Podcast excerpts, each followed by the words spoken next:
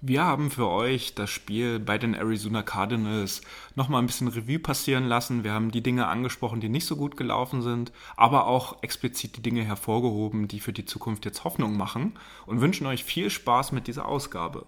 Herzlich willkommen zu einer neuen Episode des Niner Empire Germany Outside Zone Talks, deinem deutschsprachigen forty-niners Podcast. Viel Spaß beim Hören und Go Niners!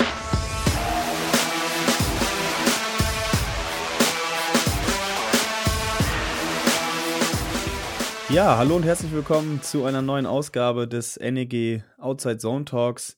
Fünf Spiele sind gespielt. Die forty-niners stehen nach der Niederlage bei den Arizona Cardinals nach fünf Wochen bei dem Rekord von zwei zu drei. Und äh, ja, wir wollen heute mal ein bisschen über das vergangene Spiel am gestrigen Sonntag sprechen. siebzehn zu zehn ist es ausgegangen für die Cardinals.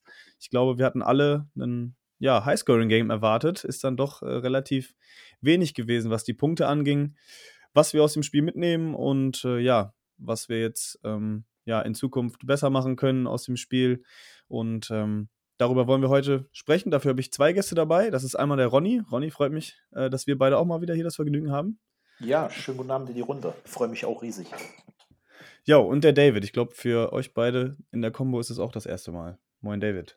Das ist korrekt. Schönen guten Abend. Aber Lars, ich muss dich bei einer Sache berichtigen. Du hast kein Highscoring-Game vorausgesagt. Du hast sogar gesagt, dass du erwartest, dass es ein bisschen weniger wird, was am Ende an Yards und auch an, an Punkten vor allen Dingen fabriziert wird. Ja, genau. Aus dem Grund, weil alle gesagt haben, dass es ein Highscoring-Game wird. Äh, Na gut. Und war es klar, dass es so kommt. Das musste so kommen. ähm, Ja, zum Spiel selber, äh, genau, siebzehn zehn Ergebnis äh, hatten wir jetzt schon besprochen. Die forty-niners mal wieder mehr Yards gehabt. Äh, einfach erstmal die Frage an euch, wie habt ihr es wahrgenommen während des Spiels? Also ich, ich kann schon mal vorwegnehmen, für mich, äh, ich hatte das gestern so zusammengefasst, ähm, es war besser als erwartet, aber am Ende irgendwie doch ernüchternd. Ich weiß nicht, David, wie hast du das gesehen? Ja, gerade wenn wir uns die Misere angucken, über die letzten zwei vorherigen Spiele auch, wir waren wieder am Ende irgendwie bei dreihundertachtunddreißig Yards, äh, neun Total Drives gehabt. Da ist der Output von zehn Punkten mit einem Field Goal halt dabei dann einfach zu wenig, muss man sagen. Und ähm, diesmal war aber auch viel Pech dabei, muss man sagen. Also wenn man sich nochmal an den Laufspielzug auch von Lance äh, erinnert, wo dieses Big Play von Simmons dabei war und dass er kurz vor der Goal-Line ähm, beim vierten Versuch gestoppt wurde. Ähm, dann hatten wir auch noch die Szene, wo Arik Armstead ganz klar äh, gehalten wird, wo es ein Holding gibt, wo es ein Safety äh, dann auch gegen Kyler Murray äh, geben würde oder die, gegen die Cardinals. Also da ist auch vieles wieder leider schief gelaufen, wo es an anderer Stelle oder in einer anderen Saison vor zwei Jahren in zweitausendneunzehn einfach anders gelaufen ist. Aber wenn ich mir das trotzdem so angeschaut habe, heute nochmal auch die äh, Statistiken, fand ich es eigentlich in Ordnung im Vergleich auch zum, zum letzten Spiel, ähm, weil es waren dann doch auch wieder fünf Komma vier Yards per Carry, das war ja letztes Spiel auch nicht ganz so prall, und ähm, was halt dann irgendwie die große Baustelle war, waren dann doch unsere Third- und Fourth-Down-Conversions, äh, weil da hatten wir drei von elf beim dritten und nur einen von vier beim vierten. Und ich glaube, da wird es dann halt auch schwierig, äh, äh, das äh, durchzusetzen und dann weiter zu punkten. Aber im Grunde genommen, muss ich sagen, war ich überraschter und bin positiver gestimmt als jetzt beim letzten Spiel, was wir hatten. Ja, ich kann da nur beipflichten. Ich glaube, äh, bei Fourth Down hatten wir sogar nur einen von fünf. Und ja, äh, ja das war, glaube ich, auch an dem Tag der Unterschied. Ja, also wir haben den Ball eigentlich gut bewegt. Time of Possession haben wir auch angeführt. Ich hatte auch während des Spiels so das Gefühl, dass wir viel länger im Ballbesitz waren. Aber wir haben halt äh, daraus leider viel zu wenig gemacht. Und ich fand halt auch gerade bei den Fourth Down Entscheidungen war halt äh, doch ein bisschen einfallslos. Und habe dann immer kopfschüttelnd auf der Couch gesessen. Und dieser äh, Sneak da mit äh, Juszczyk, ich weiß nicht, für zwei Yards einen Sneak, das konnte ich mir so nicht erklären. Und wie gesagt, das war, glaube ich, im Endeffekt halt auch äh, der Unterschied, weswegen wir das Spiel verloren haben. Und natürlich äh, kam halt auch das Pech dazu, wie David schon gesagt hat. Der Run von äh, Trey Lance, der da an der Goal-Line gestoppt wurde, weiß nicht, das hat ganz schön gescheppert. Simmons hat sich ja danach auch nicht mehr bewegt. Ich dachte vielleicht ein Helmet-to-Helmet, äh, sie sahen doch vor Zeitlupe nachher nicht ganz so gut aus, aber wie gesagt, wenn da vielleicht eine Flagge gekommen wäre, ja, dann wird man vielleicht anders erzählen. Und der, äh, das Holding gegen Armstead, das war für mich offensichtlich. Und wie gesagt, das wäre, äh, glaube ich, zwei zu zehn gewesen, die Cards hätten panten müssen. Und wir hatten ja im anschließenden Drive, hatten wir auch unseren Touchdown erzielt. Ja, mit ein bisschen Glück steht es dann da vielleicht zehn zehn, wenn wir da die Two-Point-Conversion hätten machen können. Und wer weiß, wie das Spiel dann ausgeht. Wobei ich es eigentlich ganz gut fand, muss ich ganz ehrlich sagen, dass äh, zumindest Kyle Shanahan mehrere Male entschieden hat, auch für den vierten dann auch wirklich zu gehen. Also, weil das ja schon auch irgendwie ein Punkt war, der immer wieder kritisiert wurde, dass er da an der einen oder anderen Stelle immer ein bisschen zu konservativ auch die Entscheidung getroffen hat. Aber wie die Plays dann ausgesehen haben, also auch die Calls in den Situationen, da gebe ich dir absolut recht. Das hätte man gerade von Kyle Shanahan vielleicht dann doch anders erwartet. Ja, meine Sorge halt so ein bisschen, ich weiß nicht, das ist glaube ich auch gestern auf Twitter so ein bisschen durchgekommen, da haben auch viele gesagt, äh, ja nicht, dass er jetzt das Spiel jetzt als Anlass nimmt, ähm, diese Entscheidung dann in Zukunft doch wieder anders zu treffen, weil wie ihr schon gesagt hat, äh, hattet auf der, auf der Makroebene war das eigentlich immer eine gute Entscheidung in meinen Augen, dafür zu gehen. Ähm, man hätte vielleicht ganz am Anfang beim ersten Fourth Down auch das Field Goal nehmen können, ähm, aber genau, da hätte wahrscheinlich auch, der hätte, oder ich wäre wahrscheinlich auch einer äh, der, der Leute gewesen, die dann gesagt hätten, ey, warum geht man denn nicht dafür, man muss mit den Cardinals mithalten. Und das ist schon der richtige Ansatz gewesen und auf der äh, Mikroebene waren die Playcalls dann halt zum Teil sehr fragwürdig. Du hast den Sneak schon angesprochen von Juszczyk, der letzte Woche geklappt hat, ähm, als es Inches waren, die noch zu gehen waren, jetzt bei zwei Yards, weiß ich nicht, hätte ich mir irgendwie ein einen kreativeren Call gewünscht im ersten Quarter, äh, wo es noch sieben null stand. Äh, da hat man dann, glaube ich, bei, bei Dritter und Sieben äh, gab es einen Lance-Run und ähm, ich hatte das gestern in unserer Gruppe auch dann nochmal geschrieben. Äh, Kyle Shanahan hat das mehrfach auch schon auf den Pressekonferenzen äh, erklärt, ähm, dass, dass wenn er für den vierten Versuch geht, dass er das schon meistens dann auch bei dem dritten Versuch entscheidet äh, und in seinem Kopf für sich klar hat, äh, dass er jetzt eben zwei Versuche hat, um diese sieben Yards oder was das dann waren, äh, zu schaffen. Und äh, bei dem Play-Call, bei, bei Dritter und Sieben dann einen Run zu nehmen, da war mir bewusst, dass er auch zu hundert Prozent für den vierten Versuch gehen wird, äh, weil er sich, glaube ich, sicher war, ähm, da auch mit dem zweiten Run äh, dann den First Down zu erzielen. Äh, das hat leider nicht geklappt. Äh, das ist sehr ärgerlich gewesen und letztendlich hat das auch dazu beigetragen, dass wir das Spiel ähm, verloren haben, weil ich glaube, wir hätten wir nur zwei oder drei dieser Fourth Downs äh, ja, vervollständigt, ähm, dann hätte man auch mehr Punkte aufs Scoreboard gebracht. Und das hatte ich auch getwittert gestern Abend. Das ist halt immer wieder faszinierend zu sehen, wie Kyle Shanahan es schafft, ähm, diesmal mit einem Rookie-Quarterback, letztes Jahr mit Nick Mullins oder auch mit C J Beathard, aber auch mit Brian Hoyer beispielsweise, äh, es immer geschafft hat, die Spiele eng zu halten, sogar den Ball zu bewegen, auch wenn es gestern vielleicht manchmal ein bisschen erzwungen aussah, aber am Ende trotzdem diese Spiele irgendwie auf jedem möglichen Weg verloren wird. Ne? Also ich habe das immer wieder äh, das Gefühl, dass die forty-niners jede Woche äh, es schaffen, einen, einen neuen Weg zu finden, wie sie irgendwie ja, Spiele verschenken oder hergeben. Und das ist halt das Frustrierende daran.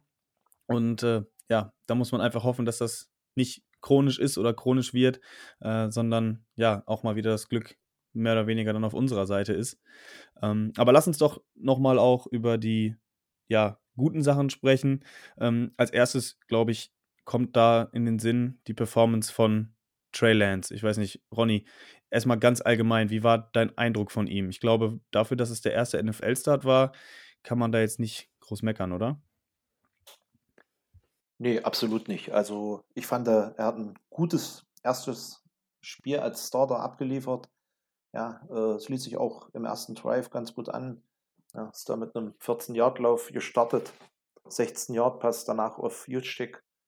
Dann leider die Interception, die er ja, deutlich überworfen hat, wo Budda Baker nur äh, ja, fangen musste und er hat sich da trotzdem nicht aus der Bahn werfen lassen und hat da eisern seinen Stiefel runtergespielt. Das war für mich sehr, sehr beeindruckend. Ja, ohne Angst halt sich immer wieder in diese Runs, in den Runs da aufgerieben. Ich habe immer gesagt, wie so eine menschliche Abrissbirne da in die, in die D-Line rein. Ich meine, man weiß, dass das wahrscheinlich nicht unbedingt äh, das Gesündeste ist, aber er hat sich da wirklich voll reingehauen, sich aufgeopfert. Ja, und wie gesagt, auf dieser Leistung kann man sicherlich aufbauen. Ich hatte das ja heute dann auch schon mal in der Gruppe geschrieben, was ich halt ein bisschen komisch fand. Äh, es war halt, sage ich mal, sehr wenig äh, dieser Football, den man eigentlich von Kyle Shanahan kennt. Ja, äh, so Kurzballspiel und äh, ja, über einen Pocket-Passer da, äh, die Wide Receiver äh, über Screens und so weiter in Szene setzen. Und äh, dennoch hat er da äh, Lenz Stärken in den Vordergrund gestellt. Äh, wie gesagt, also mich hat das sehr, sehr beeindruckt und ja, ich freue mich da wirklich auf die Zukunft. Ja, da will, würde ich gerne anschließen. Also da freue ich mich auch drauf. Ne? Er hatte gestern knapp zweihundert Yards an, an Passing und ist selbst für knapp neunzig Yards halt gelaufen, auch wenn es an, an der einen oder anderen Stelle vielleicht ein bisschen erzwungen war. Aber was schon aufgeploppt ist, und das wird er auch lernen, ähm, sind, also erstens wird er vielleicht den, äh, das Ding, was er halt dann nicht zum Touchdown verwandelt hat, den Run, wo er da an der Goal-Line gestoppt wird, da lernt er vielleicht auch noch dazu in der Situation, äh, okay, es waren irgendwie zwei, drei Leute, die ihn gehittet haben, aber dann vielleicht doch noch den Arm nach vorne zu strecken und zumindest mit der Spitze den Ball die Goal-Line äh, irgendwie zu, ten, äh, zu tangieren. So, das äh, sind alles Sachen, die sich im Laufe der Zeit dann einfach adjusten. Und ähm, was ich aber trotzdem gut fand, ist äh, generell das Laufspiel von ihm. Ich fand es jetzt nicht überhastet. Ähm, das lag ja teilweise dann auch an, einfach an den Playcalls, dass es dann vielleicht auch ein bisschen langweilig und ein bisschen äh, vorhersehbar alles war. Aber er ist explosiv, er hat die Athletik, das wissen wir. Ähm, er hat aber auch die Schnelligkeit. Und ich hatte jetzt nicht das Gefühl, oh je, äh, was macht er jetzt? Und der ist da irgendwie auf dem verlorenen Weg. Er wusste immer, wo er hinläuft. Und was ich auch gut fand, das hat man in zwei, drei Szenen und Snaps halt gesehen, ähm, wenn er sich dann dafür entscheidet und äh, die Mitte ja immer für ihn frei geblockt wurde, wo er wirklich im Spiel, glaube ich, sieben, acht Mal dann durchgegangen ist, er hat dann immer noch absolut im Blick, wer frei steht und wen er vor der Line of Scrimmage dann auch nochmal anwerfen kann. Und das macht es halt auch extrem schwierig für, für die zukünftigen Defenses, das auch zu lesen, was macht er. Weil man hat immer wieder gesehen, der Safety ist dann zu ihm gerückt, dafür stand Debo das eine Mal dann auch richtig äh, frei. Und das wird ja in Zukunft auch noch öfter passieren, dass wir dann einfach ganz andere Optionen jetzt in dem Spiel haben. Und ich fand, das sah richtig, richtig äh, gut bei ihm aus. Und natürlich bei, beim Touch, bei der, beim einen oder anderen Pass äh, kann man vielleicht noch ein bisschen äh, drauf achten. Also mir fällt da ein Wurf noch, der, der war, glaube ich, im dritten oder im vierten, vierten Viertel, wo, es, wo der Ball dann schon sehr geeiert ist und äh, ich weiß jetzt nicht, ob es Ayuk oder Debo war, dann schon Probleme hatte, den zu fangen und den letztendlich auch nicht gefangen hat. Also da kann man sicherlich noch einiges dazulehnen, aber im Grunde genommen, es hätte viel, viel schlimmer kommen können und der Junge hat halt noch viel Zeit. Er ist halt der Rohdiamant, den wir da für die vielen First-Round-Picks ausgegeben haben und ich sehe da die Upside trotzdem absolut vorhanden. Ja, absolut, ne? Also ich fand es auch interessant zu sehen, also ich weiß nicht, vielleicht war es auch nur ich, aber ich habe auch schon im Spiel so ein bisschen die Entwicklung gesehen bei ihm, dass er so ein bisschen sicherer wurde äh, in der Pocket, dass er sich da einfach gut bewegt hat.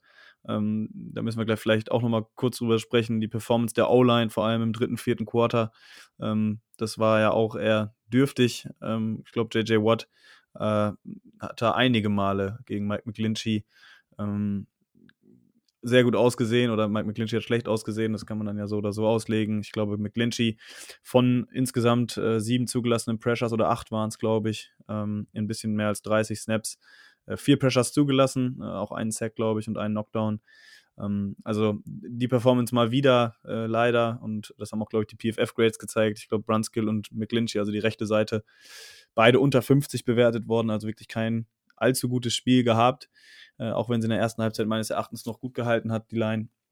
Ähm, das muss man auf jeden Fall im Auge behalten. Umso ärgerlicher auch, dass beispielsweise Aaron Banks noch inactive ist, aber gut, das sind alles Dinge, da kann man dann vielleicht nochmal ausführlicher äh, wann anders drüber sprechen. Äh, was ich noch interessant fand im Hinblick auf Trey Lance, war, dass er auch das ein oder andere Mal halt äh, Pässe hatte, die dann allein auf Scrimmage äh, runtergeschlagen wurden. Ähm, das ist definitiv, glaube ich, auch was, äh, was man abstellen kann. Ähm, er ist jetzt nicht wie beispielsweise irgendwie Baker Mayfield oder Drew Brees, Ähm, so klein, dass er nicht über die O-Line und, und die D-Line drüber schauen kann. Er ist, glaube ich, sechs Komma fünf oder sechs Komma vier. Ähm, da sollte ihm es eigentlich nicht passieren, äh, da über an ausgestreckte äh, Hände zu werfen. Ich glaube, es ist gestern zwei oder drei oder sogar viermal äh, vorgekommen. Ähm, das ist aber auch was, was, was man lernen kann, was man teachen kann.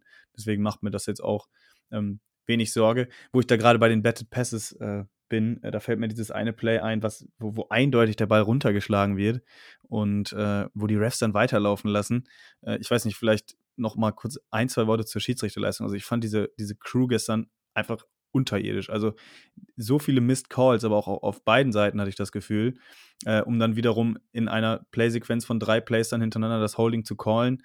Also ich habe da weder eine klare Linie erkannt, äh, dazu noch ganz viele offensichtliche Fehler. Ähm, also ich habe ich hab selten eine, eine schlechtere Schiri-Leistung gesehen. Also das war wirklich krass.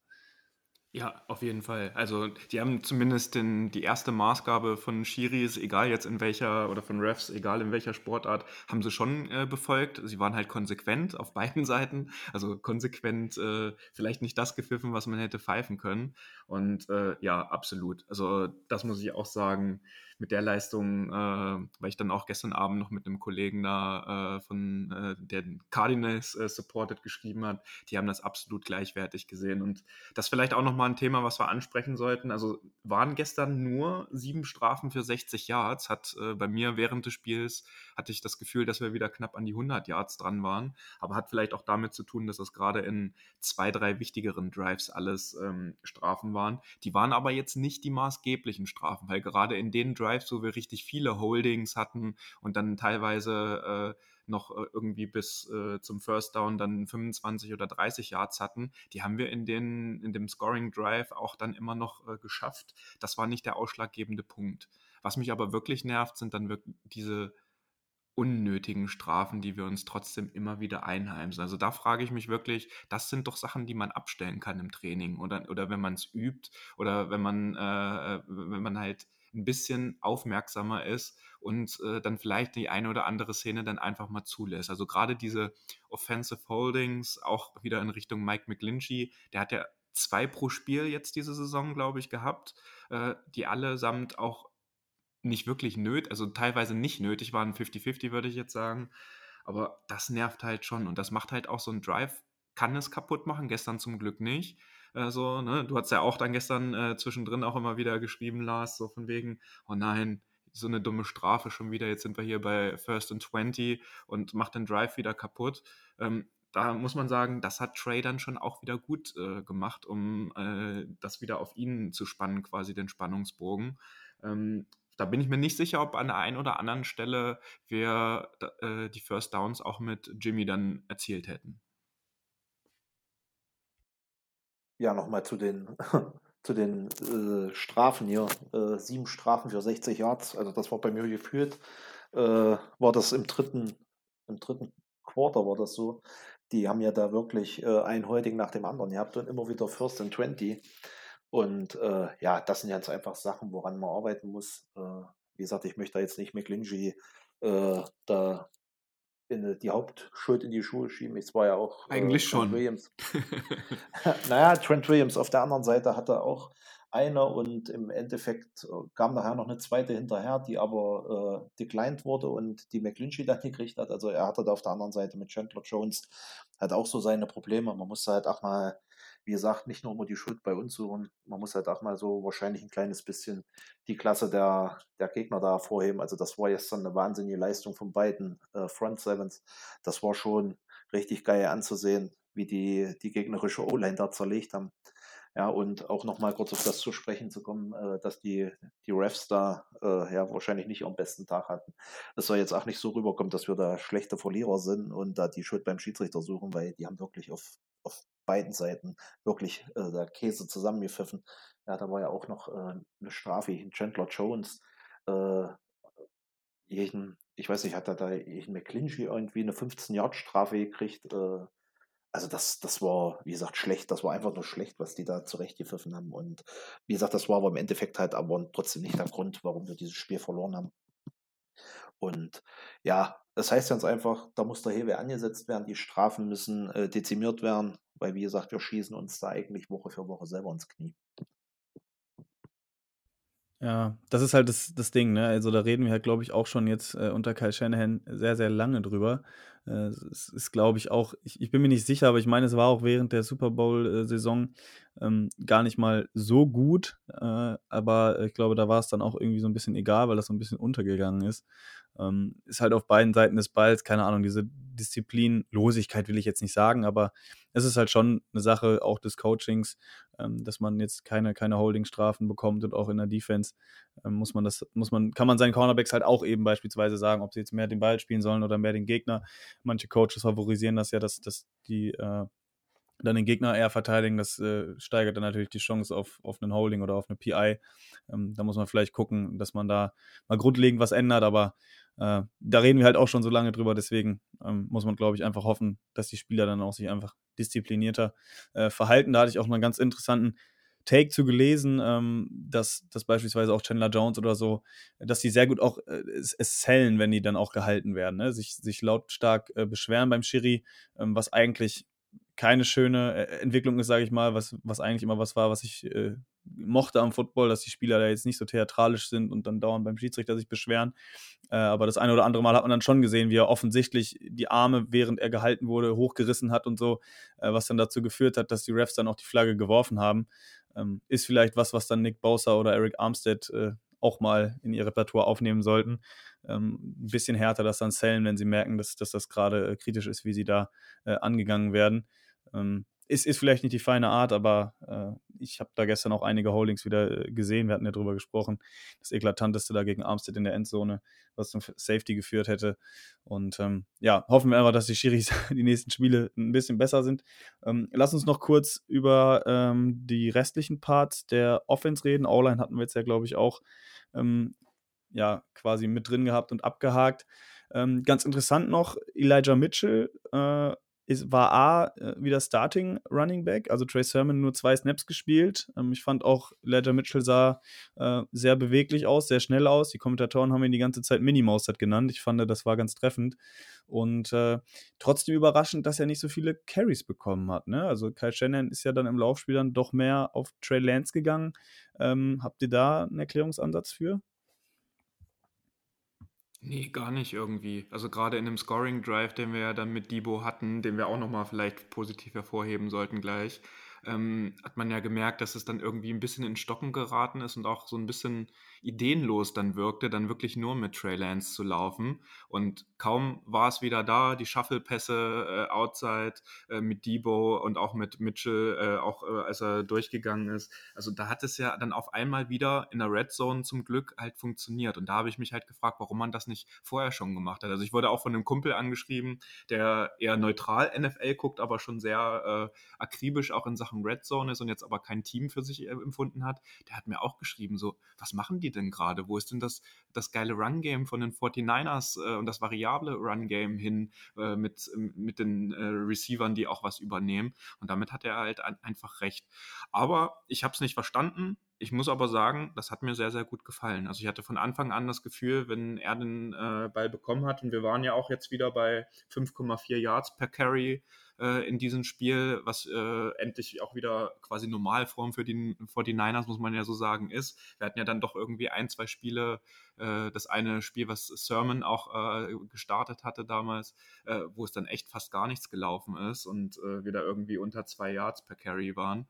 Das sind schon wieder gute Zahlen und hat Spaß gemacht. Und ich bin da persönlich sehr froh, und du hast es vorhin auch schon erwähnt, ne, mit einem äh, Rookie-Quarterback und einem Rookie-Running-Back so nah gegen die Arizona Cardinals zu spielen, äh, oder so knapp gegen die Cardinals zu spielen, finde ich halt schon ziemlich gut. Und Debo würde ich an der Stelle noch ganz kurz hervorheben. Äh, trotzdem hat seinen dritten Touchdown gemacht, ist jetzt bei fünfhundertachtundvierzig Yards schon nach fünf Spielen. Ähm, kann auf jeden Fall eine über tausender-Saison äh, werden, natürlich, wenn er so weitermacht und auch fit bleibt. Das freut mich persönlich auch, weil das ist in den letzten zwei Jahren ja auch immer ein bisschen schwierig bei ihm gewesen. Und nur ähm, Davante Adams ist jetzt wieder vor ihm, und er ist aber die Nummer eins in Yards auf der Catch, über zweihundertneunzig Yards. Und äh, ich finde, das ist halt wirklich eine verlässliche ein verlässlicher Receiver bei uns geworden, ähnlich wie wir es vielleicht hätten auch bei Ayuk noch ein bisschen mehr zu dem jetzigen Zeitpunkt hätten haben wollen, würde ich jetzt mal sagen, weil die wichtigen Pässe und auch die harten Pässe, die hat Debo auch in den letzten zwei Spielen übrigens sehr gut gefangen, und auch schwierige Dinge, die dann den Unterschied machen. Und wir haben es ja gestern leider gesehen, was ein gutes Right Receiver Core auch ausmacht, was da für Bälle von den Cardinals, von Hopkins und äh, ich habe den Namen jetzt vergessen, der, äh, den anderen äh, Tiptoe äh, äh, Pass da noch gefangen hat. Das war schon einfach eine Klasse besser als bei uns. Ja, Moore war das, glaube ich, ne? Rondale Moore, bin mir nicht genau, sicher. Ja. Ich meine, ja. Ja. Also gehe ich auf jeden Fall mit, ne? Also das, da muss man auch nochmal, ähm, glaube ich, wir reden sehr viel über die Niners, aber da muss man auch auf jeden Fall nochmal die Cardinals loben, die da äh, in der Offense sehr, sehr gute Plays gemacht haben, in der Defense auch, also ähm, waren da schon äh, eigentlich ähm, ganz gut dann da in den wichtigen Momenten, wobei ich, wie gesagt, immer das Gefühl hatte, die forty-niners haben ja auch, äh, ich hatte es ja angesprochen, dreihundertachtunddreißig Yards, ich glaube, die, die Cardinals nur dreihundert, Äh, knapp über dreihundert, dreihundertdrei oder so. Ähm, ist, ist natürlich ärgerlich dann äh, gewesen, dass man sowas dann mal wieder nicht ummünzen konnte. Und äh, ja, also Thema Ayuk äh, noch vielleicht ganz kurz. Ich hatte allgemein das Gefühl, dass die äh, Receiver der forty-niners bis auf Samuel äh, irgendwie Probleme hatten, auch Separation zu generieren. Ne? Und das ist halt in der Hinsicht auch ein bisschen ärgerlich, weil gestern auch die Cardinals, da hatten wir auch Äh, kurz vorm Spiel das gesehen, äh, dass da beide Starting Corners ausgefallen sind und inactive waren. Äh, und das du dann da irgendwie gegen Practice Squad Cornerback spielst und da irgendwie relativ wenig Freiraum generieren kannst, weiß ich nicht, muss man vielleicht im Auge behalten. Also Ayuk, auch bei den beiden Catches, die er dann gemacht hat, das, das waren gute Würfe von Trey Lance, ganz klar, aber da hat er jetzt auch nicht mega viel Platz gehabt. Da hat er ganz gut mit seinen langen Armen die Bälle dem Gegner weggeschnappt, aber so richtig Separation generiert hat er da auch nicht. Wenn Trey Lance die Plays verlängert hat, musste er auch auf den Ball wegwerfen oder hat ihn überworfen, weil der Receiver, den er angeworfen hat, einfach nicht frei war.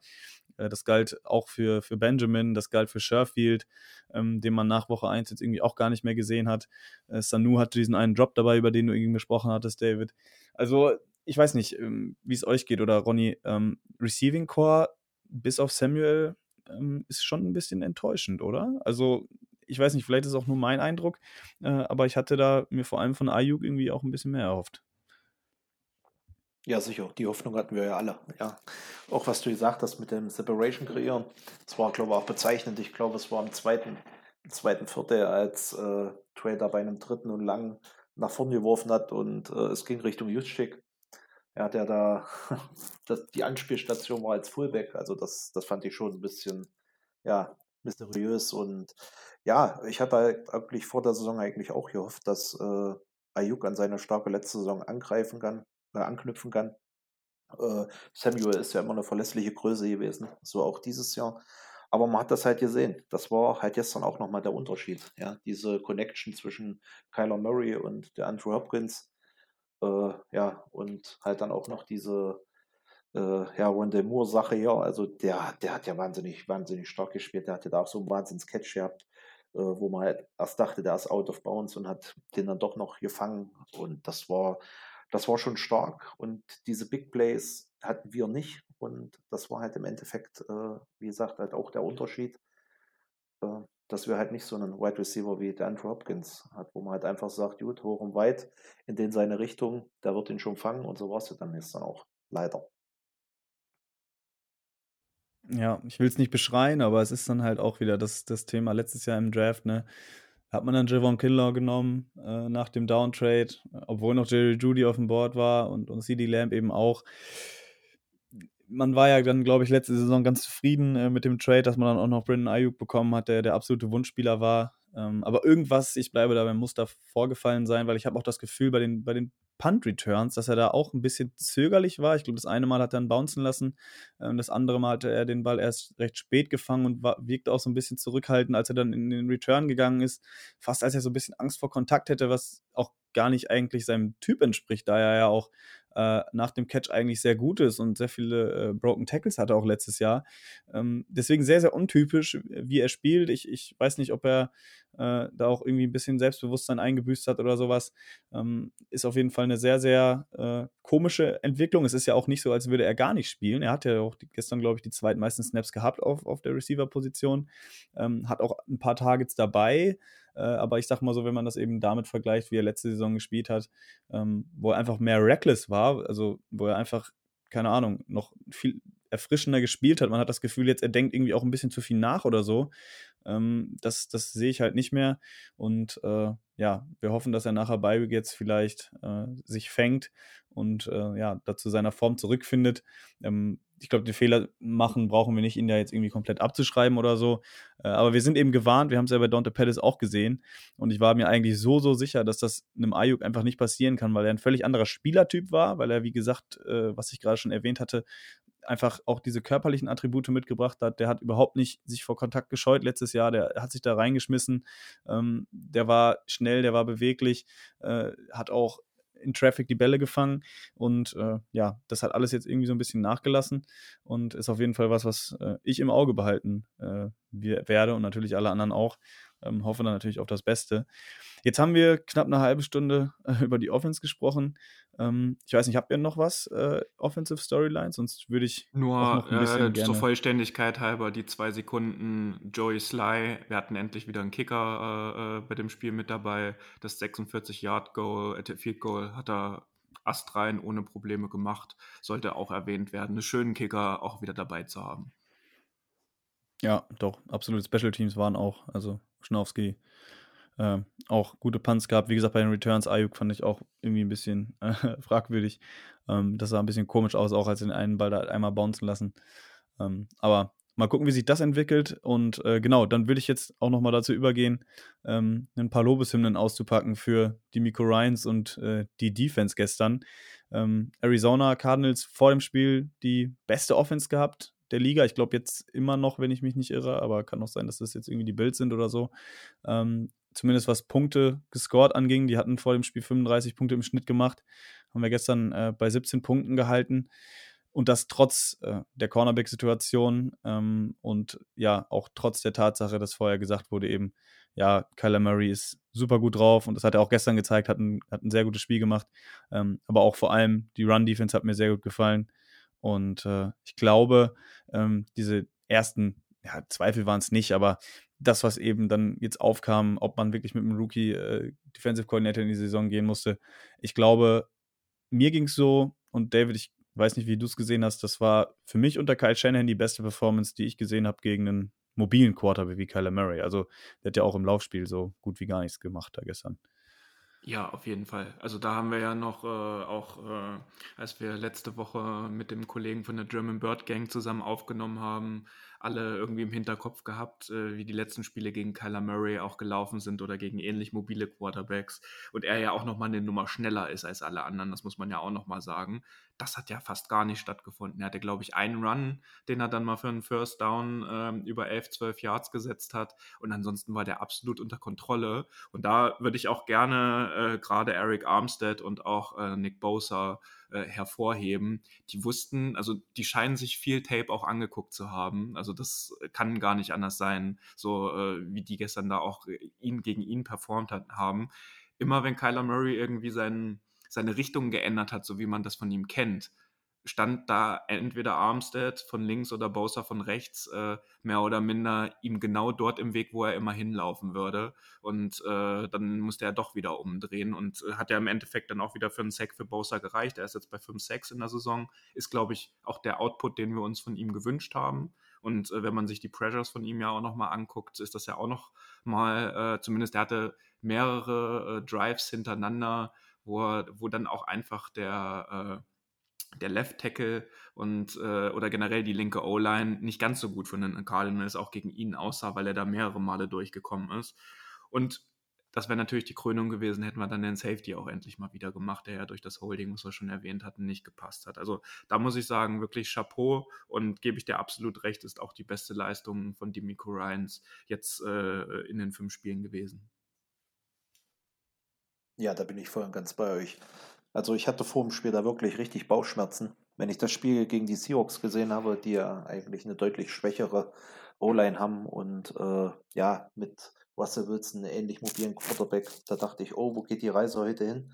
Aber wie gesagt, das Laufspiel von Kyler Murray äh, war ja ja kein Faktor. Ja, ähm, man muss sicherlich sagen, wie gesagt, er hat zweihundertneununddreißig Yards geworfen, Passer-Rating von hundertvier Komma eins, war ein Touchdown dabei, äh, ist jetzt sicherlich schlechter, aber wie gesagt, das Laufspiel hat total aus dem Rennen genommen und er hat auch sehr, sehr viel Druck bekommen. Ich fand das bezeichnend. Ich weiß nicht, es waren Dritter und Sieben oder so, wo Hufanga dann durchgegangen ist und die Ford, wo sie den da gejagt haben, das war schon beeindruckend. Also da kann man nur sagen, gut ab vor DeMeco Ryans und ja, ich hoffe, in den nächsten Spielen hat er ähnliche Antworten. Ja, und mir ist vor allen Dingen die Szene auch in Erinnerung geblieben, wo Bosa ihn dann gejagt hat. Ist dann, glaube ich, im Endeffekt gar kein Sack geworden, da bin ich mir gerade gar nicht, gar nicht mehr so sicher. Ähm, aber wo er ihn einfach nochmal zwanzig Yards for Loss äh, aus der Field-Goal-Range auch rausgebracht hat und was, wo, wo er uns dann einfach mit dieser Aktion auch weiter im Spiel krass gehalten hat. Ja, ich glaube, es war der Sack äh, kurz vor der Pause, wo ich auch einen kurzen Schreckmoment hatte, als er sich dann an, an den Arm gehalten hat und kurz rausgegangen ist. Ich dachte, bitte nicht, ne? Also wenn er sich da, es war guter Sack gewesen, also tolles Play, aber dann das dann damit zu bezahlen, dass er sich da irgendwie den Arm bricht oder so, was so meine allererste Befürchtung war, wenn man sieht, dass er sich in den Arm hält, weil äh, ist dann ja Gott sei Dank schnell wieder reingekommen. Auch D J Jones, ne? Dafür, also das hat mich stark an den Play erinnert äh, von zwanzig neunzehn, da hat er auch einmal den Center von den Seahawks äh, damals äh, geisteskrank äh, vernascht gehabt und hat dann Russell Wilson für einen äh, ziemlich starken Loss gesackt. War ein, war ein ähnliches Play gestern, ziemlich disruptive gewesen und ähm, ja, da, also das war von der D-Line auf jeden Fall äh, ein hervorragendes äh, Game gestern, ähm, haben ihn auch gut contained und äh, ja, ich glaube, viel besser kannst du ihn auch nicht verteidigen, dass er da Plays dabei hat gegen äh, oder beziehungsweise auf DeAndre Hopkins, das bleibt nicht aus. Ich glaube, letzte Saison im Hinspiel hat, hat Hopkins irgendwie vierzehn oder fünfzehn Catches. Ähm, ich glaube, gestern war es dann okay. Nur wie Ronny wie schon sagtest, ist es eben so, ne, dann im letzten Drive ähm, sind das dann eben zwei Plays. Äh, einmal der lange, wo Jimmy Ward ein bisschen falsch zum Ball stand und er den Ball aus der Luft pflückt, also Hopkins jetzt. Und dann eben der Fade, wo, wo Norman, finde ich, gar nicht so schlecht covert eigentlich. Äh, aber hatte ich auch gestern schon gesagt, äh, zeig mir einen Cornerback, der vernünftig eine Fade-Route verteidigen kann gegen die Andrew Hopkins. Ähm, das ist einfach so ein unfaires ähm, Matchup.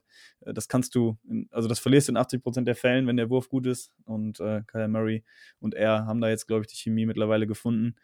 Ähm, deswegen muss ich auch noch mal eine Lanze brechen für Josh Norman, der zwar gestern, glaube ich, seine vierte Strafe im dritten Spiel hatte oder sowas, äh, aber insgesamt doch auch gute Coverage gezeigt hat äh, gegen für mich den mitbesten Receiver der N F L mit Davante Adams.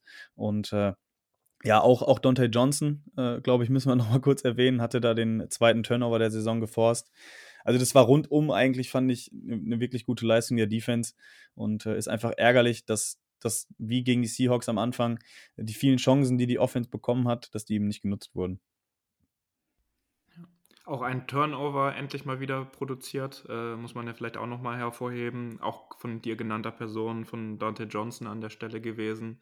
Und ähm, das macht auf jeden Fall Mut auf mehr und ich hoffe, die haben sich da jetzt auch gut eingespielt. Und ich muss ganz ehrlich sagen, auch wenn wir jetzt äh, vielleicht das so ein bisschen zusammenfassen, Offense und Defense, die Bye-Week äh, kommt jetzt in Woche sechs, glaube ich, schon auch zum richtigen Zeitpunkt, wenn man jetzt den Saisonverlauf sich anschaut, wie die Spiele jetzt waren.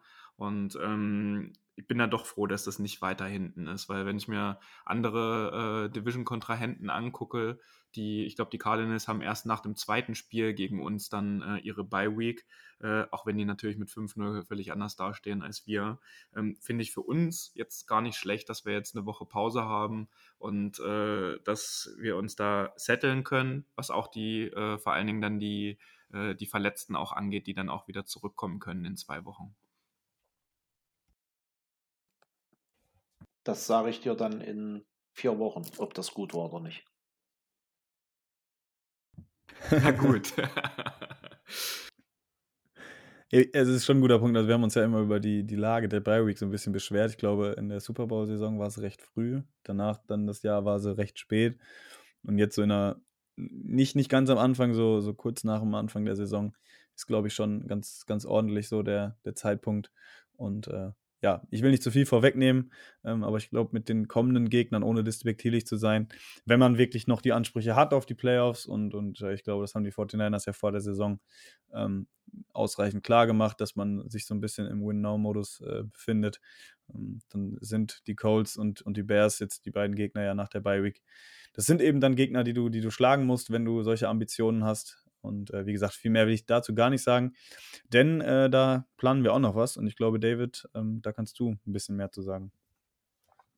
Yes, also, liebe ZuhörerInnen des N E G Outside Zone Talks, ähm, wir wollen jetzt am kommenden Mittwoch um neunzehn Uhr auf unserer Instagram-Seite at forty-niners Empire G E R ähm, mal wieder so ein Live-Format anbieten, wo wir nebenbei auch den Podcast ganz normal aufnehmen, damit er dann auch über die Streaming-Portale auch ganz normal wieder gehört werden kann. Aber wir wollen explizit auch mal live gehen, um äh, eure Fragen dann vielleicht auch mit einfließen zu lassen. Und in d- diesem Instagram Live wollen wir dann einfach mal schauen, wie sind jetzt die fünf Wochen gelaufen? Jetzt gar nicht mal irgendwie explizit nochmal die Plays irgendwie aus jedem einzelnen Spiel herausgreifen, sondern wie sind diese fünf Wochen jetzt gelaufen?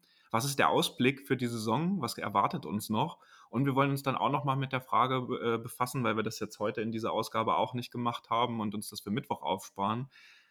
Wie wird Kyle Shanahan jetzt damit umgehen äh, nach so einem Spiel von Trey Lance? Ähm, er hat zwar gestern in der Pressekonferenz gleich erwähnt, dass Jimmy, wenn er dann in zwei Wochen wieder fit ist, wonach es ja auch aussieht, weiter der Starting Quarterback ist. Ähm, aber wie gehen die forty-niners in dieser Saison weiter mit dieser Materie um und wie äh, was muss passieren, damit das vielleicht nicht mehr der Fall ist? Und da würden wir uns freuen, wenn ihr uns einfach äh, mit begleitet. neunzehn Uhr am Mittwochabend auf Instagram. Ihr kriegt dann auch eine Notification natürlich, wenn wir live gehen. Jeder, der uns abonniert hat. Und wir freuen uns über jeden, der uns zuschaut. Und im Nachgang kann man, wenn man da aber keine Zeit hat, sich das Video dann auch nochmal angucken. Das wird dann als normaler Beitrag auch noch gefasst.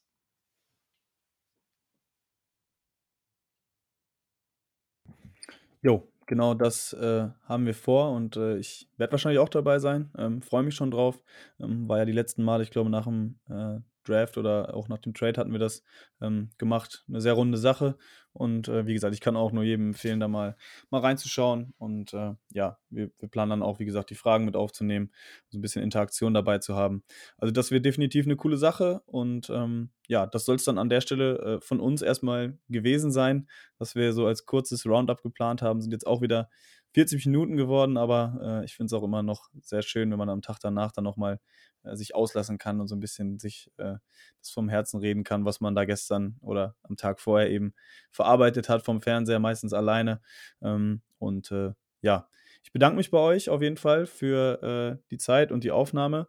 Ronny, war schön, dass wir beide mal wieder äh, zusammen aufgenommen haben. Äh, ich hoffe, dass wir da in der nächsten Zeit dann nochmal auch dran anknüpfen können. Ja, liebend gerne. vierzig Minuten, ist doch völlig okay. Mein erstes Blind Date mit David, völlig, völlig cool gewesen. Und äh, es inspiriert mich jetzt, dass ich des Öfteren dabei sein werde. Ich bedanke mich, wünsche euch einen schönen Abend, morgen, wenn immer ihr unseren Podcast hört. Und Go Niners! Jo, und David, auch natürlich bei dir. Wir hören und ja, sehen uns dann wahrscheinlich auch am Mittwoch. Und äh, ja, war auch wieder cool. Und ich hoffe, dass wir bei den nächsten Aufnahmen, bei den Reviews dann auch mal wieder äh, ein paar Siege zelebrieren können. Da bin ich mir sicher. Und äh, Ronny, wir haben nicht nur heute aufgenommen, wir hatten gestern auch unser Matchup in der Fantasy-Liga. Äh, den Ausgang verrate ich jetzt nicht äh, in, in diesem Format. Ich hätte nur zwei kleine Hinweise noch an die Leute, die unseren Podcast hören. Äh, auch ähm, das zum Spiel gegen die äh, oder bei den Chicago Bears in äh, Week acht, äh, das ist dann dieses achtzehn Uhr Spiel, weil das äh, am Tag nach der Zeitumstellung stattfinden wird. Da finden wieder einige Viewing-Partys auch in, äh, in, in, in unserem oder in Deutschland statt. Wir haben äh, das N R W-Chapter, wo auch äh, Lars mit am Start ist. Die gucken das Spiel in Witten. Und ähm, in Niedersachsen gibt es jetzt auch das erste Mal wieder so eine Viewing-Party. Also wer hier irgendwie aus der Region in Niedersachsen kommt, äh, könnt ihr auch gerne euch bei der Instagram-Page melden vom Chapter forty-niners Empire Niedersachsen. Ähm, da wird es in Braunschweig eine Viewing-Party geben, wo wir zusammen einfach mit ein paar Leuten das Spiel gucken wollen. Und da werden wir aber auch im Social-Media-Bereich noch ein bisschen drüber bewerben, wo ihr in Deutschland auch über die verschiedenen Chapter vom Niner Empire dann mitgucken könnt. Ja, ich wünsche euch eine wunderschöne Bye-Week und wir hören und sehen uns alle am Mittwoch bei Instagram. Jo, das soll es auch von mir gewesen sein. Ich wünsche euch auch allen einen schönen Tagesverlauf, je nachdem wo und wann ihr die Folge hört. Und äh, sagt dann auch bis Mittwoch, bis bald, Go Niners. Ciao. Das war der Niner Empire Germany Outside Zone Talk. Streamt und abonniert uns auf allen gängigen Kanälen unter at forty-niners empire G E R.